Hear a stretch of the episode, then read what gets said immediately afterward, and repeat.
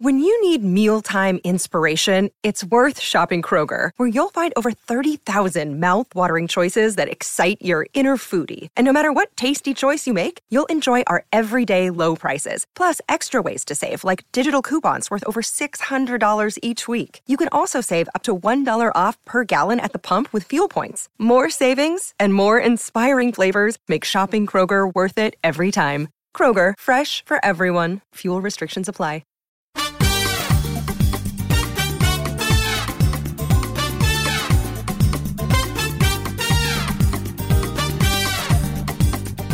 This is the Get Booked Podcast, a weekly show for personalized reading recommendations. This is episode 207, and we're recording on November 12th. I'm Amanda Nelson, and I'm here with Jen Northington, and we're coming to you from Book Riot. Hello. Hello. Are we just counting down to Thanksgiving now? well, I'm going to visit Preeti in Atlanta this week, so that is what I am counting down towards. I'm so excited. Thanksgiving is my favorite holiday. hmm Uh, no, it is not my favorite holiday, but I don't. I love pumpkin pie, so like I do love that part of it. Yeah, it's definitely my favorite. Mm, mm, interesting. I don't. It doesn't make. I mean, I have no. It's just eating. Like you don't do Right. anything on Thanksgiving. You sit and you eat food and you watch football. I don't even care about that. Like I don't know why. I just like it. It's like cozy. I mean, I will say that it has the least amount of other weird pressures on it for most holidays, Yes, so yeah, that's that's reasonable. That's reasonable. Is it the cheapest? Do you think? I mean, like paying for all those Mm. groceries is a lot of money, but like you don't have to buy presents. I often have to travel, so Oh yeah, but it's true that there are no presents involved. Or I don't know. Halloween is my favorite holiday. I do love for, quite frankly. so Okay, well, we don't have to keep talking about Thanksgiving. Welcome. we are going to talk about holidays today, though. We are. This is our holiday recommendation episode. I'm sure we will have more requests later in the year, but we wanted to do like a whole episode of just holiday recommendations for folks so we could get them out in time for y'all to go buy gifts. So that's what we're doing. Um, how the show works, both in this episode and in, normal weeks, um, is that you send us your reading recommendation requests and we answer them here on the show. These can be for anything. They can be for you or a book club or for a gift, obviously, since we're doing a whole show about it. Um, and you can email your reading recommendation request to us at getbooked or you can drop your um, request in the form, which is the bottom of the show notes on the site. If your ask is time sensitive, please put that in the subject line or in the first line in big, big letters so we can get to it on time. We might email you back. That's why we asked for your email address in the form. Uh, we might email you back if we're not going to get to it on time or if we've already answered the show on the air. Okay, so we have a we have two pieces of feedback, but they're all for the same book. A lot of people had recommendations for the questioner who asked for comps to the convenience store woman. Kari says, I love the same aspects of the book she mentioned, Everyday Life in Japan and Magical Realism. She recommends Ma- uh, Manazuru and The Briefcase, which are both short novels by Hiromi Kawakami.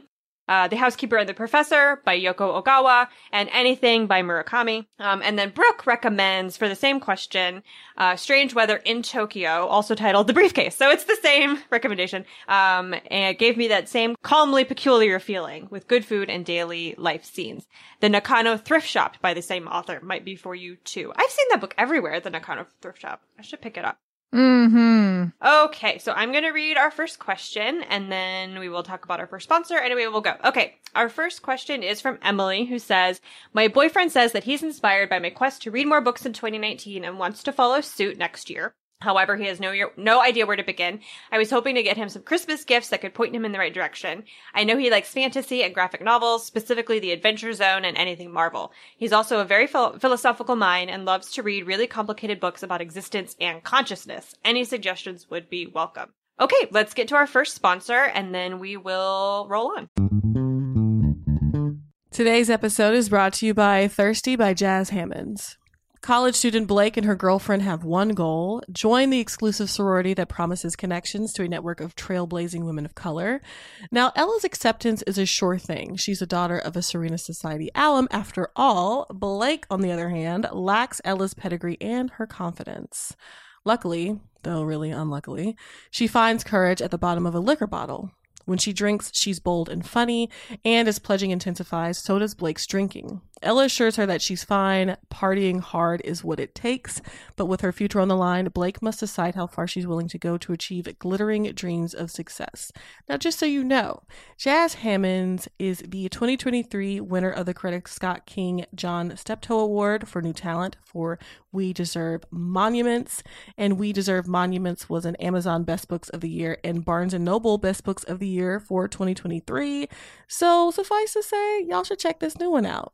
Thanks again to Thirsty by Jas Hammonds for sponsoring this episode. Today's episode is brought to you by Greenleaf Book Group. No summer vacation should be without a great read, and I don't know about you, but I am partial to mysteries and thrillers for my hot month reads. It's hot girl reading summer, always over here. And from the award winning librettist of Legally Blonde, the musical, and the screenwriter of Freaky Friday, Heather Hach, comes the page turning psychological thriller, The Trouble with Drowning. So, when author Eden Hart floats into Tucson's Antigone books in all her dazzling perfection to give a reading, Kat, a struggling writer, can't help but compare herself. Thankfully, Kat's life starts to take on its own Eden like glow when her literary future takes shape and she falls madly in love with Jacob. As demons from her past begin to surface, Kat's mental health craters, and this halcyon dream slips through her fingers. For the fastest paced, slow burn you won't be able to put down, be sure to check out The Trouble with Drowning by Heather Hach on Amazon or your retailer of choice. And thanks again to Greenleaf Book Group for sponsoring this episode. Okay, Jen, what you got? I love this question because it means I get to recommend two books. Uh, it's a two book dual. It's a duology. I was going to say two book series, but there's a word for that. It's a duology by Samit Basu. Uh, the first book is called Turbulence. The second book is called Resistance. And I love these so much because they are basically like very international superhero novels. They have great action.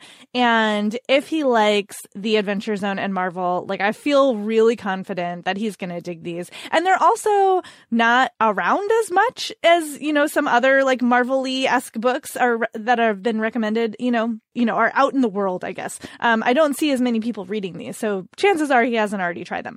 So the sort of catalyst for these books is um, one of the main characters, Aman Sen, is on a plane from London to Delhi, and everyone on his flight has extraordinary abilities suddenly. Like they get they get on the plane, they're totally normal. They get off the plane and they all have weird superpowers. And some of them are really because everybody got a power that corresponds to their innermost, sometimes unknown even to them desire. Like some of these superpowers are very strange and some are really cool and some are really dangerous.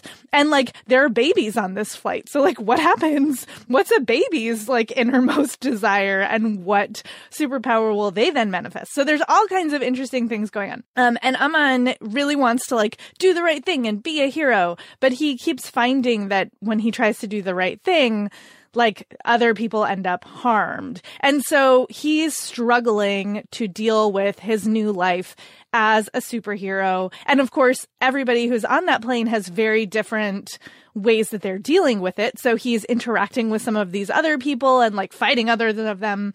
And, uh, and then obviously things continue in book two. I won't say anything too particular except to say that some sec- secondary characters in book one get voices in book two and it's so much fun and it's so cool and you get to see this world just like expand even more and there are some really interesting sort of existential existential and philosophical questions involved like yeah what does it mean to suddenly have your innermost desires manifested and then what will you do with those powers these are very very interesting questions and i feel like basu really explores them in interesting ways and i just love the characters in this and I love the action. Ugh, it's so much fun. So again, that's Turbulence, which is book one, and Resistance, which is book two by Samit Basu.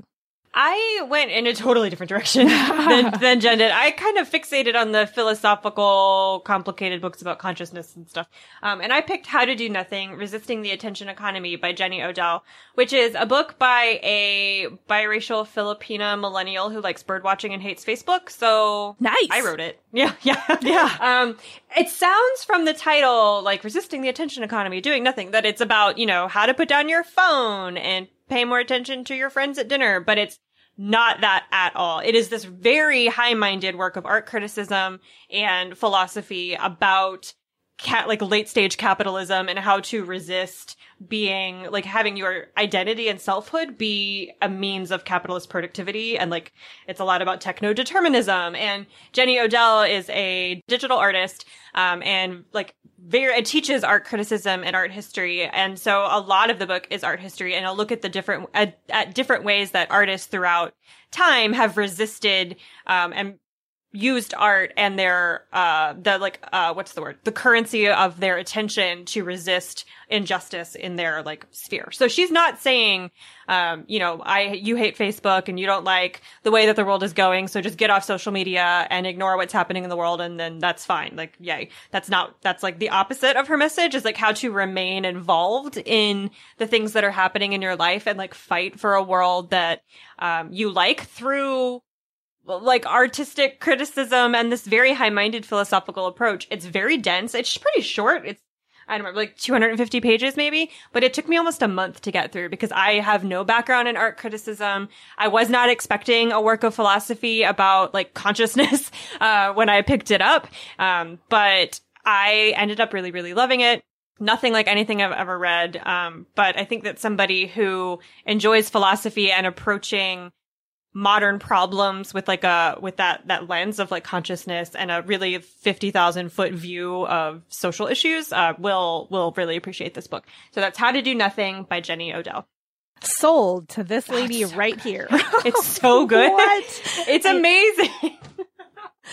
I need to read that yeah. immediately. yeah. It's it's hard. Like it's Yeah. it's very heady and it's very academic. Um but like angry so it is was easy to get i don't know it's such an interesting reading experience. And I, and she is advocating for a lot now i'm just still talking about it she's advocating for um like the the ways in which we can resist most effectively is to become very familiar with like the biodiversity of our surroundings. So like she talks a lot about indigenous rights and like bird watching and learning how to identify you know like not just going for a hike but like actually caring and and being an activist in your uh, local ecological systems. It's just fascinating Here for all of it. All right. well, our next question is from Danielle, who says, I'm looking for a book for my brother for Christmas. Maybe a comedy mystery. To give you an idea of his style, he likes Terry Pratchett, but not Neil Gaiman. He enjoyed the Rivers of London series and the Bartimaeus trilogy. He likes authors such as Chris Dell, Trenton Lee Stewart, Marie Brennan, and Scott Westerfeld. It's been difficult to find something that lines up with his particular brand of dry humor without it going too far and becoming cliche or eye rolling, e.g., Genevieve Cogman or early Jasper Fforde. Any help would be much appreciated. This is a fascinating question.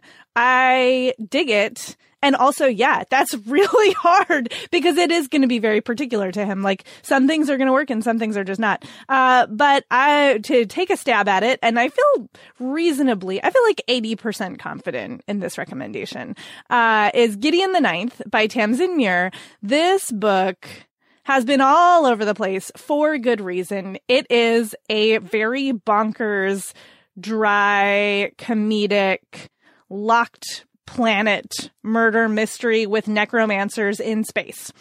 And I, I do think there's a lot of Pratchettiness. You know, I, I think, uh, like Tamsin Muir is writing, I think in that tradition because Gideon, the narrator of this book, is a young swordswoman who's grown up on this like really sort of dead, dying religious planet full of nuns who hate her.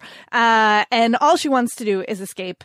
And she has her escape attempt planned, and then she gets suckered into signing on to protect the, you know, young daughter of the ruling house, as it were, as she goes to be to be part of this competition to become an immortal necromancer for the emperor. So complicated, weird setup. But Gideon is like not here for any of it. Like her only desire is to get off this planet and eventually get to do what she wants, which is to fight. And this is her best chance at it. And so she, and the book is told from her point of view. So you're just getting her sarcastic, views on everything that's going on around her, which cracked me up. I will say there's a lot of fun references. So like if you are steeped in various pop culture things, you'll pick them up. But if you're not, it doesn't matter. Like it's just very enjoyable. Uh, Gideon is such, she just is having none of it. Um, and I think that the like hijinks that ensue are like very, like I said, you know, in the Pratchett tradition. So I think this will scratch those same itches. And it's just, there's so many twists and turns. It's so unexpected, some of the things that happen. And I actually just reread it recently. Like I took it on vacation with me. Is the only time I'm allowed to reread books.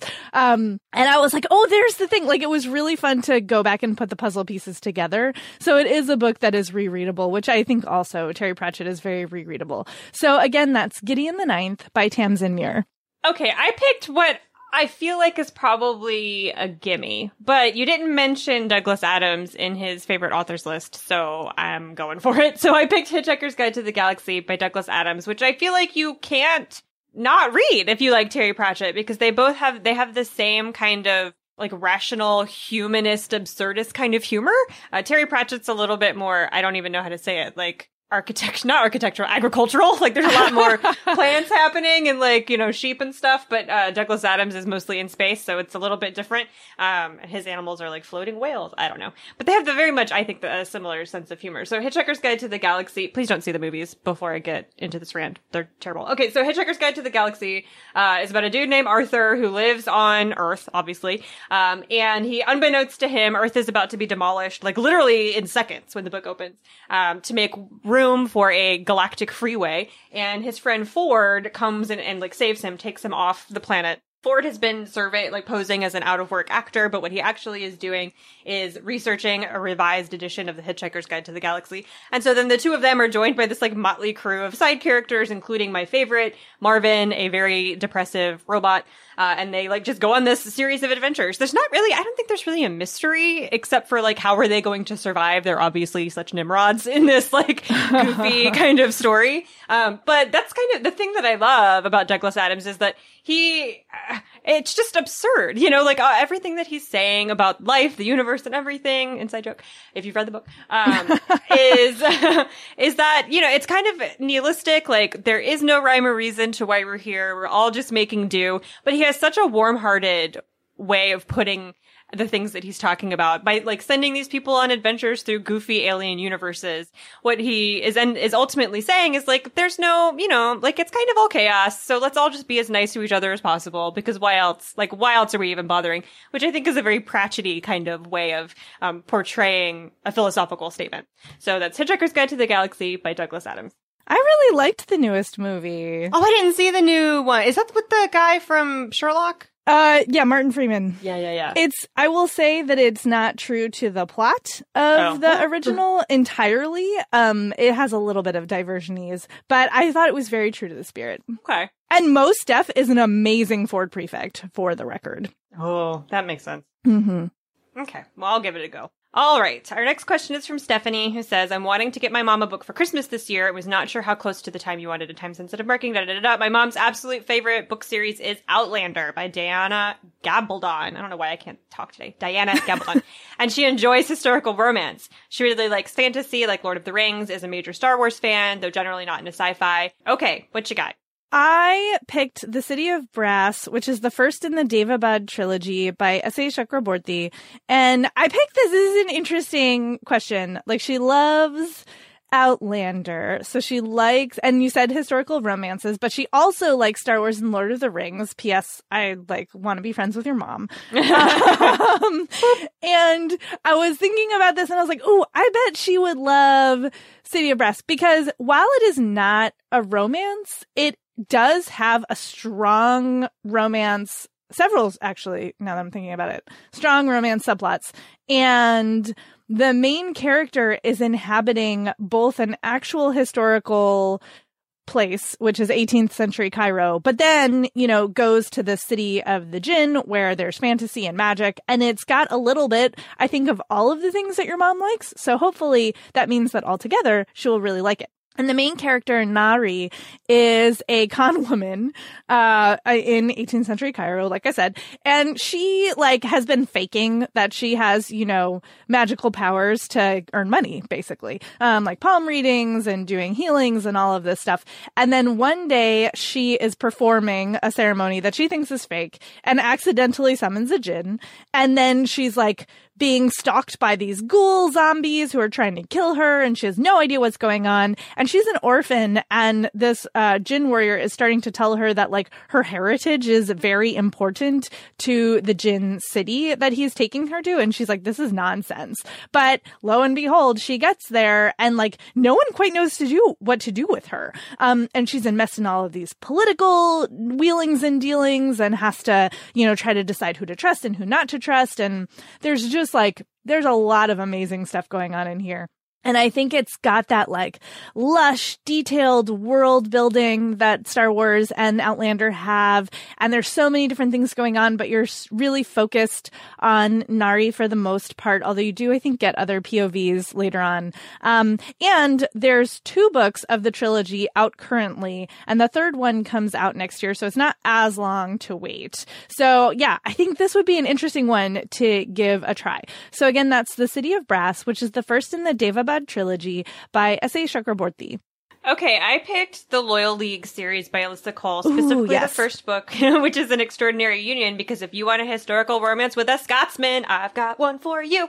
Okay, so an extraordinary union, it takes place in Richmond, yay, during the Civil War. Um, it's about a woman named Elle, who is a former slave. She has an eidetic memory, and so she now lives in Massachusetts and has agreed to join the Loyal League, which is a, um, like underground, what's the word organization uh, in the north of former slaves who are working for the union and so she has gone undercover in Richmond in the house of a uh, Confederate uh, general, I think, um, posing as a mute slave so that she can collect information.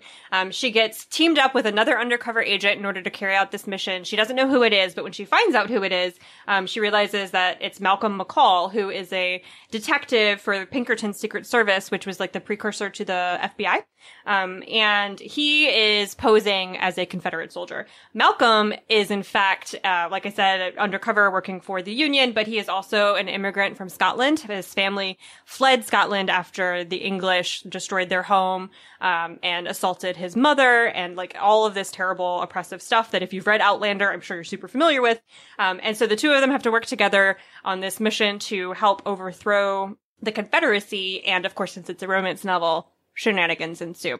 Uh, by shenanigans, I mean making out. In case we were unclear about what I meant by that, about what I meant by that. Um, but each book in this series, and I think there are three out now, um, follow a different member of the Loyal League as they are working to overthrow the Confederacy and make sure that the Union is victorious during the Civil War. And so, but I re- I think that this would be a good pick for somebody who likes Outlander because it has that same sort of, there's no time travel, but it has that same sort of thing of like normal people unexpectedly interfering in like these big political and historical events in the same way that like Jamie and Claire travel across oceans, you know, several times, multiple times in order to interfere in historical events. So it's, it hits, I think, a lot of the same kind of uh, points that people it's not as long but it hits a lot of the same sort of i don't know tropes that outlander does so that's the loyal league series by alyssa cole uh, and the first book is an extraordinary union now I'm just imagining like a crossover where like Claire and Claire Elle, shows up. yeah, exactly. Meet like in during some mission or something. And what if like Malcolm knows for some reason, like knows oh Jamie? My like, gosh. what are you doing here? I could totally see that actually. That's kind of amazing. All right. mm-hmm. So our next question is from Reading Around the Christmas Tree, adorable, uh, who says, every year from December 1st to 25th, I go into full Christmas mode. All my free time goes into Christmas activities and I only want to read holiday books. It's silly, I know, but I just like it. It's not a religious thing for me and I'm open to other midwinter holiday tradition stories.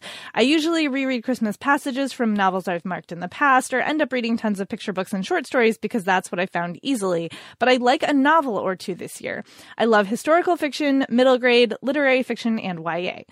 All right. So I had some help with this one because I wanted to find you something that wasn't just Christmas. I have Christmas ones, but I was like, oh, let's find something else. So Tirzah, who is one of our bibliologists for TBR and um, does the Read Harder podcast for insiders and is very knowledgeable about all kinds of things, recommended The Lotterys More or Less by Emma Donoghue, which I've been meaning to read this series forever and I really need to get on it. This is technically the second in the series, but they're middle grade and like I think you'll probably be fine. The Lotterys are a big blended multicultural family. There are four parents. There are children who are both adopted or biological. They have pets. Um, and they all live in a giant house called Camelottery. Get it? Oh my God, adorable. it's so good. Um, and in the second one, uh, the main character of these is Sumac Lottery, amazing name. And she is in charge of like keeping all of the family traditions going, which include like Holi and Carnival and Hogmanay and, you know, all kinds of different things. Um, but all of her plans get messed up this winter because a visitor overstays his welcome. And then there's an ice storm. So one of her dads and her favorite brother can't make it home from India. And then the power starts to go out and like everything's, you know, not coming up Sumac. Like, how can she salvage their holiday season, even if all of her beautiful, beautiful plans are ruined? And this just sounds so heartwarming and sweet and lovely. And I love Emma Donoghue's adult fiction. And so, yeah, this is, like I said, on my list. I'm going to try to get to it this holiday season because this just sounds delightful. And again, that's The Lotterys More or Less by Emma Donoghue. Uh, I missed where you said novel, so I have a collection of short stories for you. Sorry, but they're so good. I'm not going back. So I picked If the Fates Allow, which is a collection of short story. Well, it's an anthology edited by Annie Harper, and this is an LGBTQ holiday short story collection, and I love every single story in it. My favorite one is called Gracious Living Magazine. Says it has to be a live tree. it's by Killian Brewer. I know it's so good. Um, and it's about a guy named Marcus who is like really determined to make his first Christmas with his new boyfriend like magazine level fancy. Um, and so he asks this like group of elderly women who hang out in the cafe where he works, who he calls the Do Nothings Club because they don't do anything all day except interfere in like everybody's business. So he asks them to help, and then he finds out that his boyfriend might have maybe bought a ring sometime recently because these women like tell him that. Uh, and then you know all of his attempts to make it perfect for Christmas become out, like completely out of hand because he thinks he's about to be proposed to, and it's like a whole hilarious rom com like Netflix special, and I love everything about it. Um, there's also a really cute short story called Halfway Home about a woman named Avery who finds a like scraggly, gross dog in a parking lot and takes it to the shelter and meets a girl named Grace at the shelter uh, at Christmas and there's a dog. I Oh just man, love it. you're killing me. I know. Every every single story in this collection is like sweet and goofy. It's just Hallmark. Like they're all Hallmark, but make it gay, and I'm so here for that. I love it so much. So that's if the fates allow. It's edited by Annie Harper. Oh, and we're gonna take time out for our next sponsor.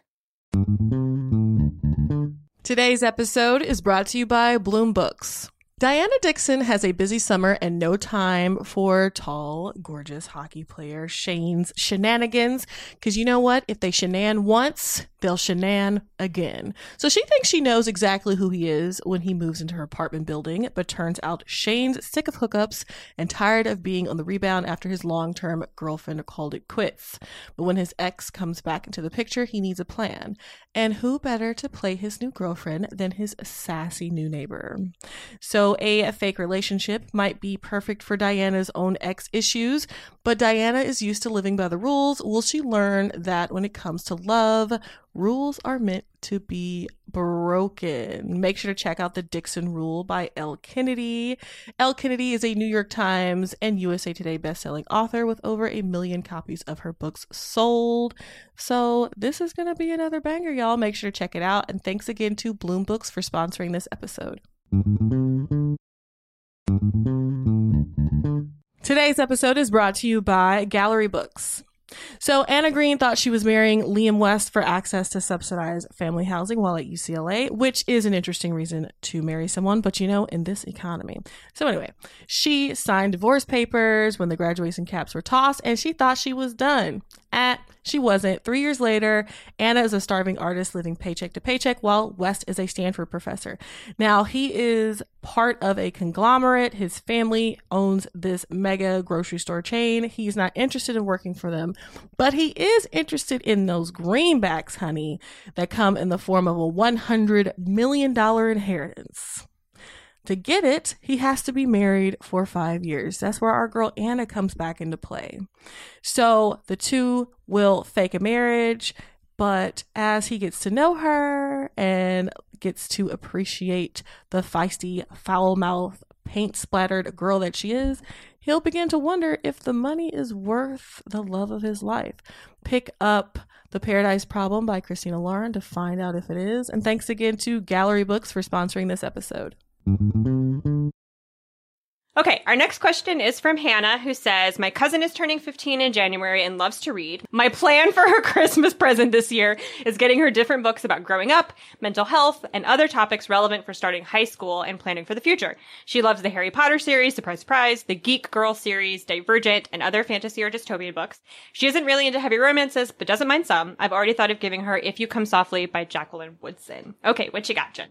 Well, I picked something that doesn't exactly relate to any of the books that your sister loves, but is the book that I want to give to like graduating like I want to give it to high schoolers and and college students. All of them. All of them. Just like every single one of them. And it's hyperbole and a half by Allie Brosh and this is a graphic novel well a graphic memoir excuse me um and Allie Brosh, uh, like was an internet sensation back in the day, um, who, you know, does these amazing cartoons in MS Paint. Uh, so they're like very sort of deliberately, you know, kind of crappy drawings. Yeah. like I don't know how else to say it, but that's on purpose. And she actually is an amazing artist, but this is her just like using, you know, the tools in MS Paint, which like I don't even know if it, that exists anymore and she's telling stories about her life and her stupid dog and you know her own struggles with anxiety and depression um, memories from her childhood cake how much she loves cake. Like it's just it's so joyful and yet it's so real like to the point where it made me cry more than once about depression and anxiety and how hard it can be to feel like nobody understands what you're going through and then to come out of it and like to be a person in relationships and with friends and family and dogs and a love of cake and like how you are more than your mental health issues, but how those are, those are serious and need to be considered. Like it just balances everything so perfectly. And the drawings are hilarious and they're so much fun to look at. And I like have a hardcover copy and then a paperback copy that I loan because that's how much I love this book. Yes, I think it's like a must have in the books that you put on your shelf if you want to have references to help you like feel understood and deal with your anxiety and depression and other issues. So again, that's Hyperbole and a Half by Allie Brosh. Okay, I picked an anthology called Don't Call Me Crazy, which is edited by Kelly Jensen, who is an editor here at Book Riot. Mm-hmm. Uh, she is also a former YA librarian and has written, or she's edited, excuse me, this collection, Don't Call Me Crazy, and also a previous one called Here We Are, Feminism for the Real World, which is an anthology, multimedia anthology about feminism for teenagers. So Kelly's got a very, like, not teenage brain, that's not what I mean, but like knows how to put things in a package that teenagers are going to understand and find relatable. And I picked this because she brought together a bunch of YA authors and other writers and illustrators and like comic book um, illustrators to talk about mental health in this book. Um, and a lot of them I think your cousin will probably recognize, especially since she likes fantasy. So like Libba Bray has a, an essay in here. Victoria Schwab, V.E. Schwab has an essay. There's also Adam Silvera, who doesn't write fantasy, but is a very well-known uh, YA author, um, and Meredith Russo. So there's a bunch of different it's also multimedia. There's a bunch of different kinds of media, um, including like lists, essays, of course, comics. There's illustrations. Um, and here we are. She had some like Instagram posts from a couple of really famous people about feminism. Um, but don't call me crazy. Uh, comes at a lot of different angles of mental health. Like, of course, there are people talking about depression and there are people talking about anxiety, but there, there's also like Meredith Russo does an essay about mental health and being a trans woman and, um, Esme, uh, Weijun Wang has an essay about like schizophrenia. There's so many different things that are touched on, um, in this collection. And some of them, this, this wasn't necessarily written for specifically for young adults or teenagers like her first collection was. Uh, but I think that anyone who has been reading, uh, books about growing up or mental health or who is starting high school, um, will appreciate the perspectives that are offered here because these writers spend most of their time writing for young adults. And so the angle, the, the perspectives that they bring, I don't know, they're just like very useful and relatable. And I think would be a good, about like a good collection of information for somebody who's about to go into a very frightening transition in life. Like going into high school is pretty scary. Um, I think having this information that's in this collection would be really helpful. So that's Don't Call Me Crazy, uh, edited by Kelly Jensen. All right. Our next question is from Barcelona Bookish Adventures, who says, For the Christmas holidays, I will be traveling with my boyfriend to stay with his mother in Barcelona. This will be my first international trip. While I'm trying to keep my expectations low, I think it could be fun to read a novel that takes place in Spain, maybe even Barcelona. We'll be traveling to nearby cities as well. Do you have any recommendations for novels that take place preferably in modern Spain with a female protagonist? When I try looking up novels, all I find are older historical fictions written by men. So listen, this question was by far the hardest to answer because you are not wrong. I don't know what it is, but like finding contemporary novels in translated in English or just in English generally by female Spanish authors is almost impossible. I found one that was out of print, one that's not going to be out until halfway through next year. Like what? And that was it. Like that was it. Um, so I apologize in advance that this is a historical fiction, but it's written by a woman about a woman and the author is a contemporary Spanish author. So I, I got as close as I could is what I'm saying. um, it's The Time in Between by Maria Dueñas and it's translated by Daniel Hahn. And this sounds amazing. I, my library hold did not come in in time for me to read it, but I'm excited to get to it. Uh, it feels very like wintry. So this is a book that is set partly in Spain and then partly in Morocco. And the main character, Sira, has been left abandoned by her lover in Morocco, uh, around the time of World War II. And she ends up becoming becoming a, she's a seamstress and she becomes a couture designer for the socialite wives of like German Nazi officers. And she also is part of the resistance. She's passing information to the British Secret Service through like codes stitched into her dresses. Like how amazing does that sound? This sounds amazing. Uh, and so this, you know, it moves around in time and space a little bit. I couldn't verify for sure that it takes place in Barcelona, but you're gonna get like pre World War II into World World War II Spain and Morocco, which is pretty cool. And I just love the idea of this, like, especially because women's, like, so, things like, you know, clothing designing and seamstress work is often sort of looked down on as like, oh, it's just like craft. It's not art. Um, but to use it as a piece of political resistance, which for the record is not uncommon. Like there's an amazing quilting resistance tradition in America. And so anyway, I just think that's a super cool topic and it sounds amazing. And the reviews for it are incredible. So uh, hopefully this will give you at least some kind of sense for uh, Spain's history and a little bit of the geography as well. And an amazing heroine. So that's The Time in Between by Maria Dueñas, translated by Daniel Hahn. Okay, uh, my pick has a trigger warning for animal abuse. It's Dog Day by Alicia Giménez Bartlett, and it's translated by Nicholas Caistor. Um, this is the second book in a crime novel series, but you don't need to have read the first one. I have not read the first one. I have only read this one uh, because I found it at a used bookstore, and I like the cover because it's got a big dog on it, so I bought it, and it was great.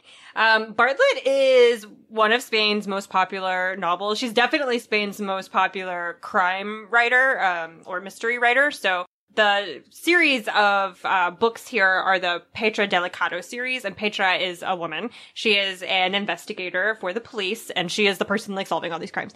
I love this book so much because the detective Petra is she takes on a lot of these like kind of noir uh detective tropes a bit. Like she is alone she lives alone. Like she really she's like into her job her she you know married to her job kind of a thing. She's very sarcastic and dry and her her partner is named Garzón and he is just the, this like dour really hard drinking, goofy dude who in my head is wearing a tuxedo the whole time. I don't know why. like, like it's a little bit like a penguin in my head, like kind of there. I don't like not helping, but just there. Um, he's very much like a comic relief to her uh, hard biting kind of way of doing things.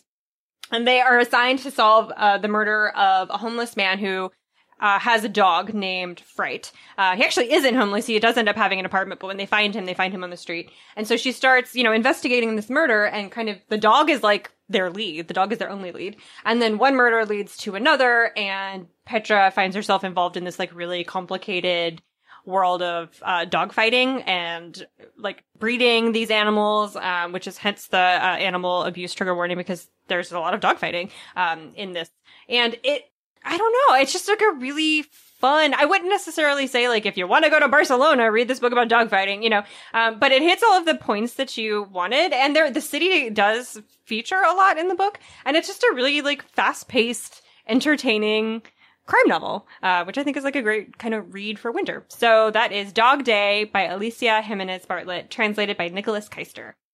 And that is our holiday show. Da, hey, da. hey. boop, boop. Thank you for listening. Um, please leave us a rating and review on Apple Podcasts. If you have a holiday recommendation request that you haven't sent in yet, please, you, like, it's fine. Just because we did this, like, one show for it doesn't mean we're not going to answer any more questions about the holidays. So please send this in, um, especially if the holidays that you celebrate are not Christmas, because all we had was Christmas questions, and I would love other ones. Um, so thank you so much to our sponsors. You can find us on social media. I'm on Instagram at I'm Amanda Nelson. And you can find me on Twitter as Jenn IRL. That's Jen with two N's, IRL. And I'm on Instagram as I am Jenn IRL. And we will talk to y'all next week.